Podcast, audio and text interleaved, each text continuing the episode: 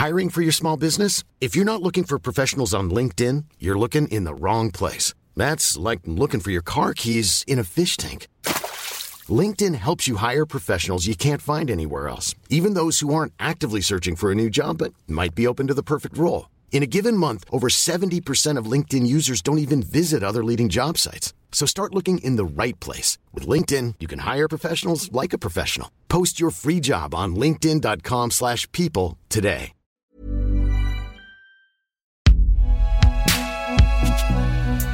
Ah, c'est donc vous la fameuse binge audio dont tout le monde parle.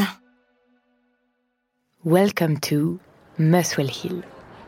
Muswell Hill, pour vous donner une idée, c'est un quartier populaire situé au nord de Londres, comme l'Angleterre en collectionne beaucoup depuis la fin de la Deuxième Guerre mondiale. Un quartier détruit, mais qui depuis la fin du conflit reprend des couleurs. La chaleur revient dans les rues et les enfants rejouent dehors sur les trottoirs démolis par les bombes. À Muswell Hill, l'entente est bonne. L'entraide existe entre voisins et entre commerçants. Le marchand de légumes qui donne toujours un peu plus que prévu, le poissonnier et son accent à couper au couteau, et le volailler qui appelle les clients par leur prénom. Bien sûr, dans ce décor parfaitement british, on n'oublie pas les pubs, souvent mal famés et dont les murs sont jaunis par la fumée des cigarettes, mais qui sont autant d'endroits de socialisation possibles où l'ambiance est chaleureuse et la bouffe dégueulasse.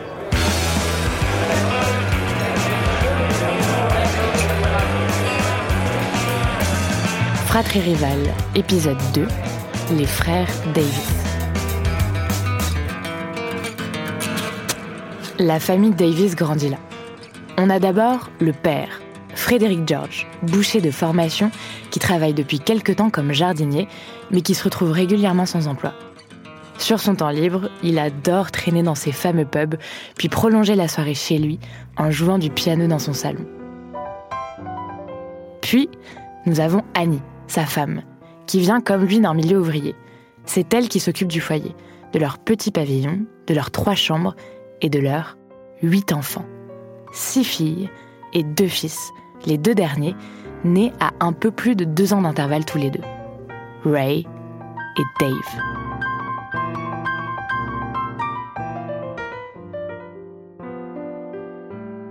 Ray et Dave grandissent dans une famille où il y a beaucoup d'amour. On est à la fois réservé, mais capable de rage ou d'exaltation quand on parle politique à table. Mais surtout, on veille à ce que l'environnement familial soit joyeux et sécurisant.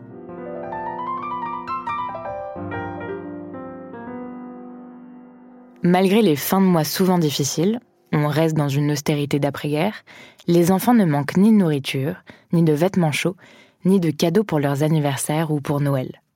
Un amour qui se transmet beaucoup par la musique, qui tient un rôle capital.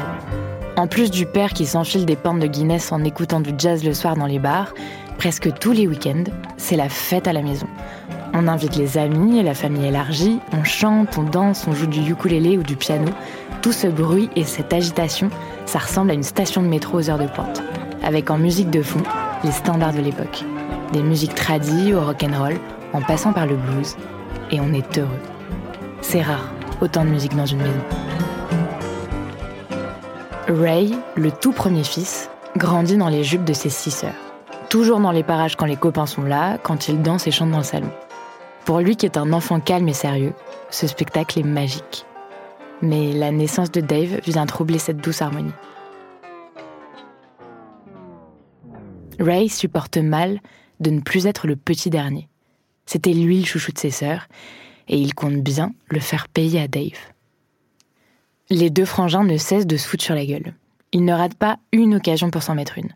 Parfois avec les gants de boxe empruntés à leur oncle quand ils sont bien organisés, et parfois à main nue.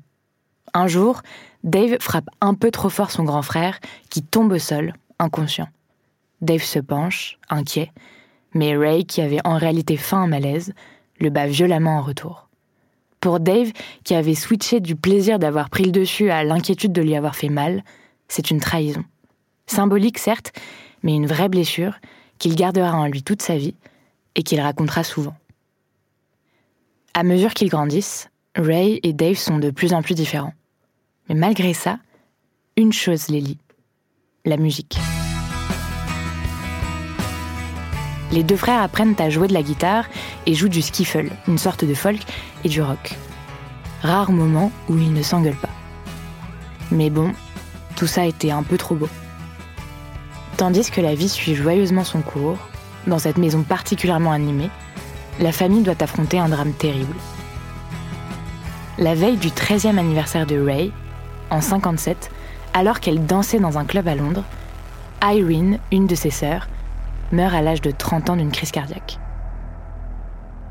Irene venait d'offrir à Ray, quelques heures plus tôt, sa première guitare électrique. Pour Ray et Dave, comme pour tout le reste de la famille évidemment, cet événement marque un tournant. Comme si pour la première fois, ils faisaient tous et toute l'expérience que la musique pouvait être à la fois une source de joie incommensurable et de peine immense. «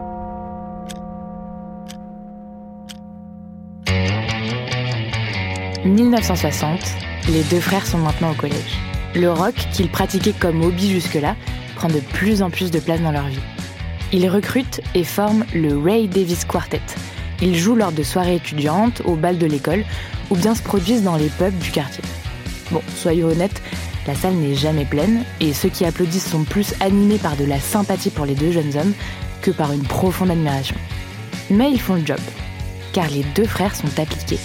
Ils travaillent dur, répètent souvent et se passionnent pour un autre groupe qui, à cette période, cartonne.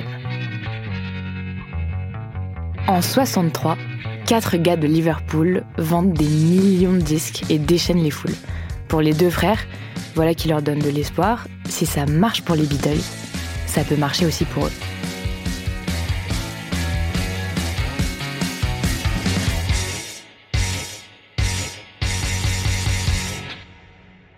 Sauf que pour percer, en plus de la chance qui parfois n'arrive jamais, il y a quelques paramètres à prendre en compte. Avoir des compositions suffisamment efficaces, savoir se démarquer, apparaître avec un look reconnaissable et original pour séduire les groupies qui n'existent pas encore. Et puis, bien sûr, il faut trouver un nom. Un nom qui dépote. Euh, the Pit, the Pit Wave Band. Et c'est un sacré casse-tête. Ah, The, euh, Bow Weevils. D'autant qu'ils ne sont jamais, jamais, Non. jamais d'accord. Sinon, The Ravens. Entre-temps, Non. en 1964, Ray et Dave, qui ont respectivement 20 et 17 ans, signent leur premier contrat. The Pit Wave Band. Le batteur Mick Avery, qui avait déjà joué une fois avec un tout petit groupe pas du tout connu, les Rolling Stones, les rejoint. The Bow Weevils. On a donc Mick Avery à la batterie, Pete Quaife à la basse, Dave à la guitare principale et Ray, le leader, au chant et à la guitare. Ah, euh, The Pit Wave Band. Et puis, enfin, ça y est, ils trouvent leur nom de scène. Ils s'appelleront The Kings. The Kings en français, ce sont les perversions sexuelles, les bizarreries, les fétiches, pour honorer tout ce qu'ils représentent. Le décalage, la provocation, les attitudes ambiguës, les riffs un peu sales et le look à la fois efféminé et dandy. Manque plus qu'un petit détail, le succès. En février 64, ils sortent leur premier single, une reprise de Long Tall Sally de Little Richard. C'est un échec. Ils sortent un deuxième single, You Still Want Me, mais là encore, ça fait un gros bide. Leur maison de disques, qui avait misé gros sur eux, menace d'arrêter leur contrat si leur troisième chanson ne décolle pas. Mais Ray et Dave savent s'allier face à l'adversité. Comme si la colère ou le challenge ou la fierté leur donnaient la force de se surpasser ensemble en oubliant tous leurs différends. La preuve, en mars 64, Ray écrit You Really Got Me. Il la compose sur son piano dans leur maison familiale, d'abord comme une chanson légère et tranquille, plutôt jazz, influencée par le blues américain. C'est l'une des premières chansons qu'il écrit. Lorsqu'il l'a fait écouter à son frère, Dave pense qu'il faudrait plutôt la construire autour du son de la guitare. C'est ce qu'ils font. Et ils ont eu raison. En août 64, les Kings chantent ce titre pendant le show télé Ready Steady Go. La chanson est récupérée par les radios pirates et entre dans le classement du hit parade britannique pour atteindre la première place pendant deux semaines avant d'être diffusée aux États-Unis et de devenir un tube. Ce qui accroche, c'est ce fameux riff de guitare distordu que Dave a obtenu en lacérant le haut-parleur de son ampli avec une lame de rasoir. Mais Ray ne reconnaît pas la trouvaille de Dave, et Dave en veut à Ray de ne pas assumer qu'il a contribué grandement au succès du titre. Les conflits reviennent, sans même qu'ils aient eu le temps de savourer leur succès. En octobre 64, ils sortent leur premier album, Kings, et partent en tournée. Les gens sont comme des dingues et les groupies bien réels. Mais là aussi, ça paraissait un peu trop beau. Car boys will be boys. Et bien qu'ils soient maintenant des adultes, ils ont toujours un bon caractère de merde. Ils se livrent aux excès de l'époque. Saccage de chambres d'hôtel, bagarres en tout genre et insultes sous 15 grammes d'alcool. Avec parfois des frasques particulièrement arrosées. Comme ce jour où Ray se marie avec une étudiante lituanienne. Dave, en sa qualité de témoin, est censé prononcer un discours, mais il déclare qu'il est trop défoncé pour le faire. On le retrouve une heure plus tard en train de coucher dans une chambre avec la demoiselle d'honneur. Une autre fois, Ray plante une fourchette dans la cuisse de son frère parce qu'il vient de piquer une feuille de salade dans son assiette. Pour leur mère Annie, ces scènes auxquelles elle assiste depuis qu'ils sont petits sont terribles à voir. Elle ne supporte pas que ses fils ne puissent pas s'entendre. Et surtout, elle ne le comprend pas. C'est d'autant plus incompréhensible qu'ils continuent à bosser ensemble. Parfois, ils le reconnaissent, c'est vrai, leur collaboration est magique, comme s'ils arrivaient à lire respectivement dans leurs pensées. Mais parfois, et même les trois quarts du temps, c'est parfaitement chaotique. C'est fou quand on y pense. Les Kings avaient tout pour conquérir le monde. Mais les tensions fraternelles commencent à contaminer leur entourage. En 1965, lors d'un concert à Cardiff, à la fin de You Really Got Me, Dave donne un grand coup de pied dans la batterie. Le batteur répond en l'assommant avec un pied de cymbale. Dave tombe dans les pommes, est transporté à l'hôpital et se fait recoudre 16 points de suture à la tête.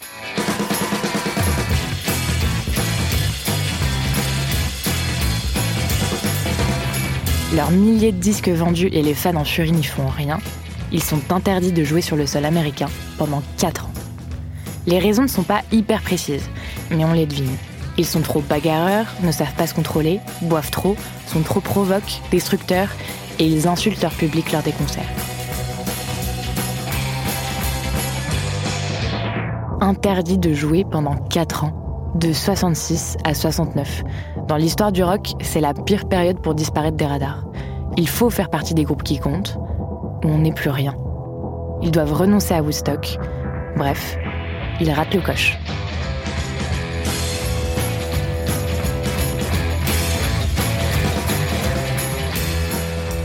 Ironiquement, cette interdiction leur donne la niaque et les soude de plus belle. Tous les deux l'ont analysé comme ça par la suite. Sans cette histoire, ils se seraient séparés bien plus tôt. Pourtant, la tâche n'est pas facile. Ils sont boycottés par toutes les plus grandes chaînes. Et se mettent progressivement tout le monde à dos. Ils sont interdits de Top of the Pops, l'émission phare de la BBC, rare antenne où ils n'étaient pas encore persona non grata. Ils s'engueulent avec leur manager, leur maison de disques, leurs clips, sarcastiques, moqueurs, voire carrément macabres, ne font pas l'unanimité. Et dans le milieu, ils fatiguent tout le monde. Ray n'hésite pas à désinguer l'album Revolver des Beatles, titre par titre, s'attirant les foudres de John Lennon.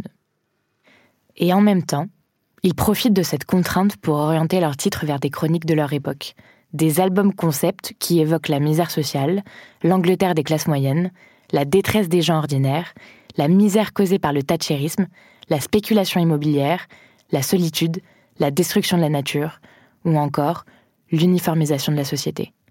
Le tout en conservant leur accent very British. Ils remontent la pente, mais progressivement, leur popularité décline à nouveau. On les accuse de se répéter et leurs paroles particulièrement engagées ne sont pas toujours comprises par le grand public. En octobre 69, l'interdiction aux États-Unis est levée, le groupe part en tournée, mais le public n'est pas au rendez-vous. Ils sont contraints d'annuler pas mal de dates. En 1970, les Kings, tel un phénix, sortent ce qui sera leur nouveau tube, Lola. Carton plein aussi pour l'album qui suit, leur plus gros succès depuis 10 ans. En 1971, les Kings signent un contrat de 5 albums avec la maison de disques RCA Records et lancent leur studio d'enregistrement, Conk. Leur dixième album, les Hillbillies, racontent leur enfance et la vie dans les quartiers populaires. Début 80, les Kings adoptent un style plus commercial pour leurs quatre derniers albums et connaissent un regain de popularité avec le mouvement Britpop et le succès des groupes comme Oasis et Blur. Puis, en 1996, les Kings se séparent officiellement.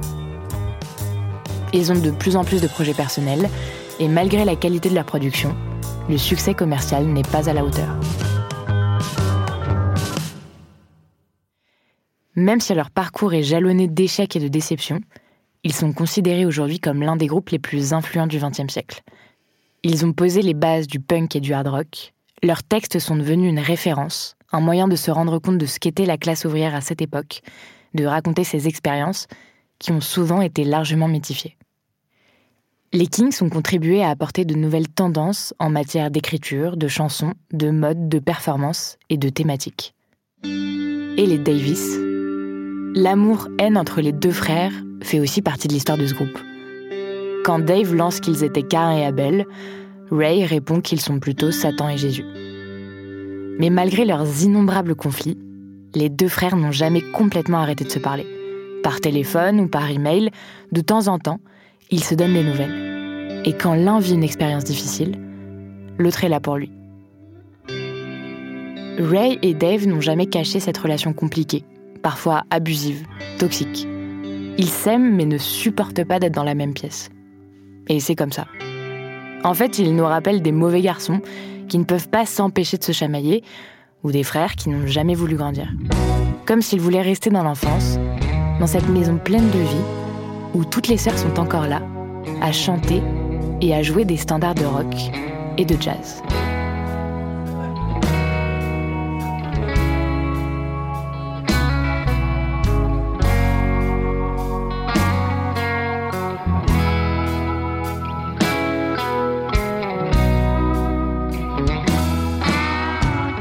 De cette histoire, Dave et Ray Davis. Autrice et narratrice, Juliette Libartowski. Réalisatrice, Elisa Grenet et Solène Moulin.